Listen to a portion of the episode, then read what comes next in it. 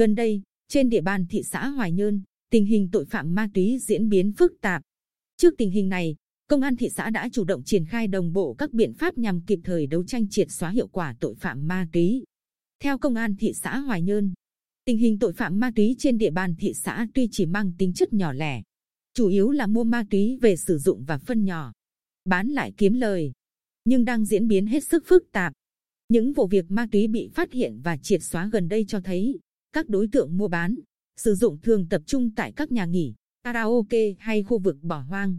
Đáng ngại hơn, các đối tượng sử dụng ma túy còn khá trẻ, chỉ từ 18 đến 30 tuổi, không có nghề nghiệp ổn định. Từ đầu năm đến nay, Công an thị xã Hoài Nhơn đã phát hiện, xử lý 11 vụ với 19 đối tượng mua bán,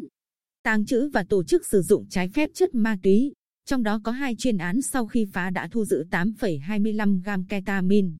2,33 gam MDMA và 5,51 gam methamphetamine. Tội phạm ma túy hoạt động khép kín và rất ma mãnh.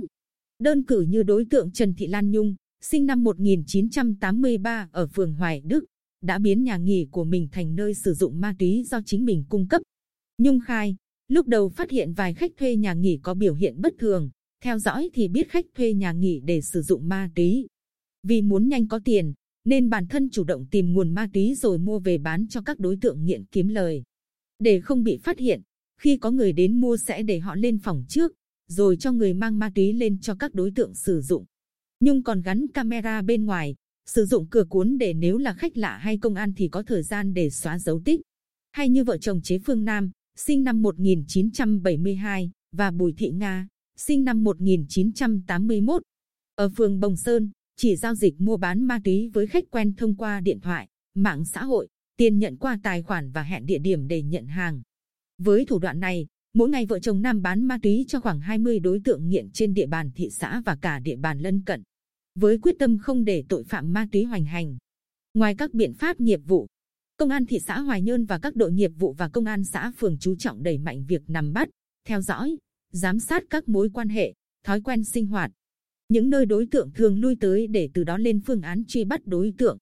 Hiện 17 xã phường trên địa bàn thị xã đều có đối tượng sử dụng ma túy, chủ yếu là thanh thiếu niên, trong đó có một số học sinh.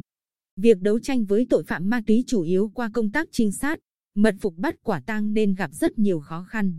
Song chúng tôi đã đẩy mạnh các biện pháp nghiệp vụ, trong đó có việc nắm chắc đối tượng để ngăn chặn tội phạm ma túy đạt hiệu quả. Trung tá Trần Ngọc Đa, đội trưởng đội cảnh sát điều tra tội phạm về ma túy, công an thị xã Hoài Nhơn nói: được biết, thời gian qua, các ngành chức năng của thị xã Hoài Nhơn và lực lượng nòng cốt là công an thị xã đã chỉ đạo các phòng ban, đơn vị và các xã phường triển khai thực hiện có hiệu quả công tác phòng chống ma túy trên địa bàn. Cụ thể, xây dựng kế hoạch chỉ đạo các ban, ngành, đoàn thể và các xã, thị trấn tăng cường công tác tuyên truyền, nắm tình hình địa bàn,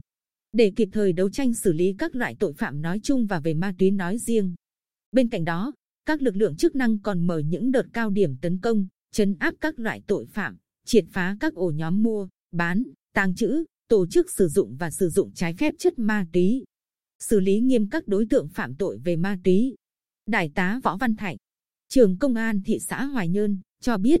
với mục tiêu đấu tranh có hiệu quả với tội phạm nói chung, trong đó có tội phạm về ma túy,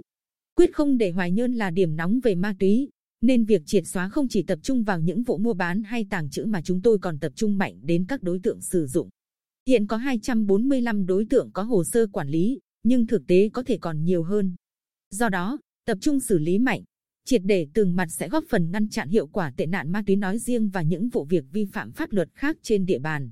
Có thể nói, tệ nạn ma túy và những tội phạm liên quan đã vươn vòi đi khắp nơi, gây ra rất nhiều hệ lụy cho bản thân, gia đình và xã hội. Vì vậy, bên cạnh sự chủ động triệt xóa của ngành chức năng, mỗi người hãy bảo vệ mình, tránh xa cám dỗ và cạm bẫy của ma túy.